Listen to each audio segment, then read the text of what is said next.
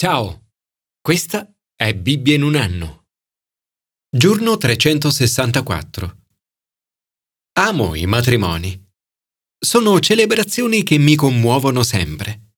Il giorno in cui ho celebrato il matrimonio di mia figlioccia, la ragazza di cui sono padrino, non ho smesso di piangere. Il giorno dopo il mio grande amico, suo padre, mi ha detto che quando si accompagna la propria figlia all'altare, Ciò che ci si aspetta è di trovare un sacerdote forte e sicuro di sé, come una roccia. Ieri invece il sacerdote era stato un disastro. Quando poi è arrivato il momento del matrimonio di mia figlia, ero determinato a tenere duro. Fino a mezz'ora prima stavo bene, ma poi sono salito al piano di sopra e l'ho vista nel suo abito da sposa. A quel punto sono scoppiato a piangere. Nel Nuovo Testamento questa potente e bellissima metafora della sposa è usata per descrivere la Chiesa. Nel brano di oggi in Apocalisse viene usata per descrivere la Chiesa del futuro, che scenderà dal cielo, pronta come una sposa adorna per il suo sposo. Questa immagine della sposa, la nuova Gerusalemme, è prefigurata in modi diversi sia nell'Antico che nel Nuovo Testamento. Commento ai sapienziali. La sposa di cui essere fieri. In questo brano troviamo descritte le caratteristiche di una buona moglie. Caratteristiche però che valgono per tutti e non solo per le mogli o per le sole donne. Siamo infatti tutti sposa di Cristo, uomini e donne, sposati e non sposati. La Chiesa dovrebbe essere proprio così, sposa di Cristo, e un giorno attraverso Gesù sarà proprio così. Questa descrizione della moglie di nobile carattere è il modello della sposa umana. Non teme la neve per la sua famiglia ed è ben vestita. Di lino e di porpora sono le sue vesti. Grazie a lei il marito è stimato alle porte della città. I suoi affari prosperano è vestita con forza e decoro. Può affrontare il futuro con fiducia e gioia. Le sue parole sono piene di saggezza. Apre la bocca con saggezza e la sua lingua ha solo insegnamenti di bontà. Che esempio meraviglioso! Anche le nostre parole dovrebbero essere così. Mai di odio, rabbia, risentimento e sfiducia, ma piene di cortesia e bontà. Inoltre, sorveglia l'andamento della sua casa e non mangia il pane della pigrizia. Evita pettegolezzi, malcontento e autocommiserazione. I suoi figli poi ne esaltano le doti. Abramo Lincoln ha detto Nessun uomo è povero se ha avuto una madre divina. Non solo è apprezzata dai figli, ma anche il marito la loda e dice Molte figlie hanno compiuto cose eccellenti, ma tu le hai superate tutte. Negli ultimi versetti troviamo illusorio è il fascino e fugace la bellezza, ma la donna che teme Dio è da lodare. Siatele riconoscenti per il frutto delle sue mani, e le sue opere la lodino alle porte della città.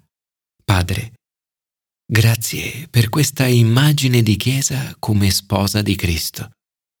Aiutaci ad essere il tipo di Chiesa che piace a Gesù. Commento al Nuovo Testamento. La sposa preparata. Cosa ci riserva il futuro? Come sarà il cielo? Il Nuovo Testamento ci dice che ci sarà un cielo nuovo e una terra nuova. Questa espressione, cielo nuovo e terra nuova, indica che il paradiso sarà qualcosa di molto reale e solido. In questo brano troviamo un paradosso. È scritto che ci sarà un cielo nuovo e una terra nuova, ma anche che Cristo farà nuove tutte le cose. Non dice che farà tutte cose nuove, ma nuove tutte le cose. È come se si sottolineasse che la creazione in cui viviamo troverà continuità in quella futura. Martin Lutero ha detto Anche se sapessi che il mondo finirà domani, pianterei comunque un albero di mele oggi. Sapere questo è importante sia per la nostra comprensione della risurrezione, sia per il modo in cui trattiamo la creazione oggi. In questo cielo nuovo e terra nuova, Giovanni vede la Chiesa, cioè tutti noi come saremo. Vede la città santa, la Gerusalemme nuova, scendere dal cielo, da Dio, pronta come una sposa adorna per il suo sposo.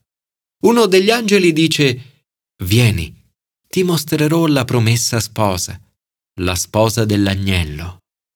Gesù sazierà la nostra sete di Dio.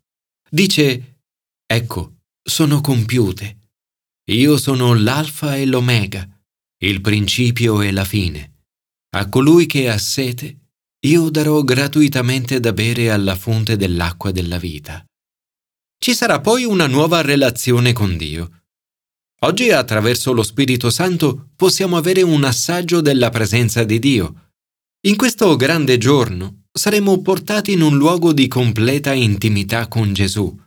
Pensa alla relazione più bella che hai vissuto o stai vivendo e moltiplicala per un milione di volte.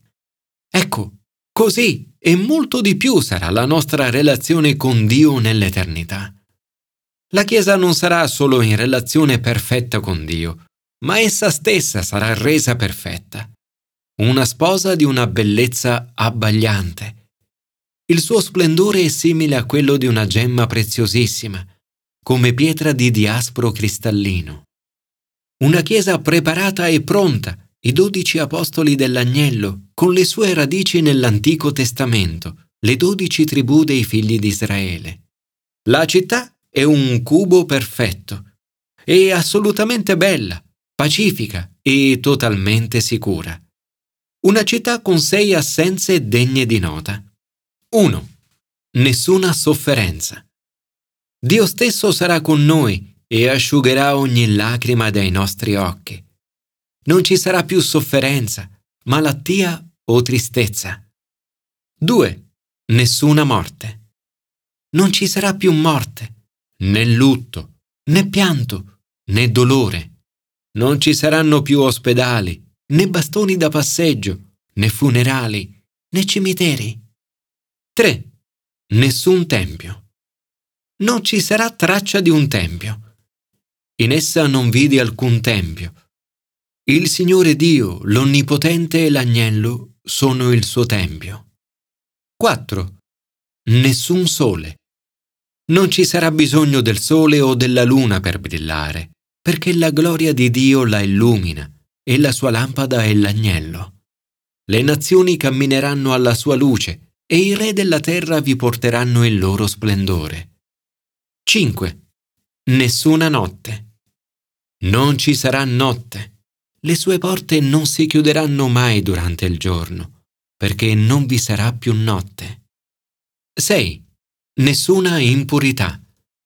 Coloro che scelgono di vivere una vita che distrugge gli altri non avranno posto in questa eredità. Non entrerà in essa nulla di impuro, né chi commette orrori o falsità, ma solo quelli che sono scritti nel libro della vita dell'agnello. Nulla sarà rovinato dal peccato. Tutto sarà totalmente perfetto. Forse in questo periodo stai attraversando un momento difficile.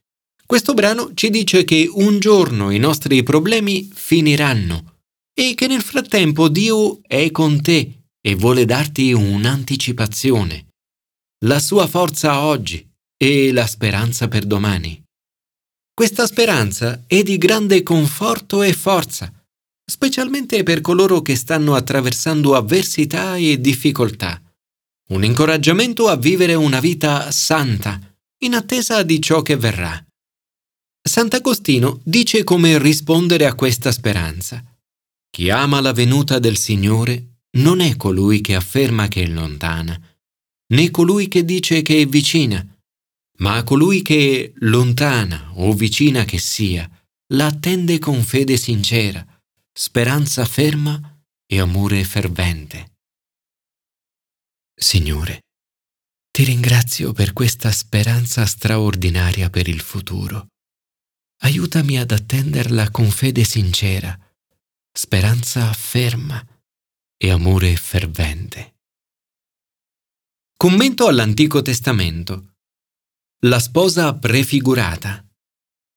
Le celebrazioni sono importanti. Un giorno vivremo una grande celebrazione eterna. Ogni celebrazione che viviamo come Chiesa è anticipazione della grande festa che verrà. Una celebrazione prefigurata già nell'Antico Testamento. La città di Gerusalemme anticipa e prefigura ciò che verrà.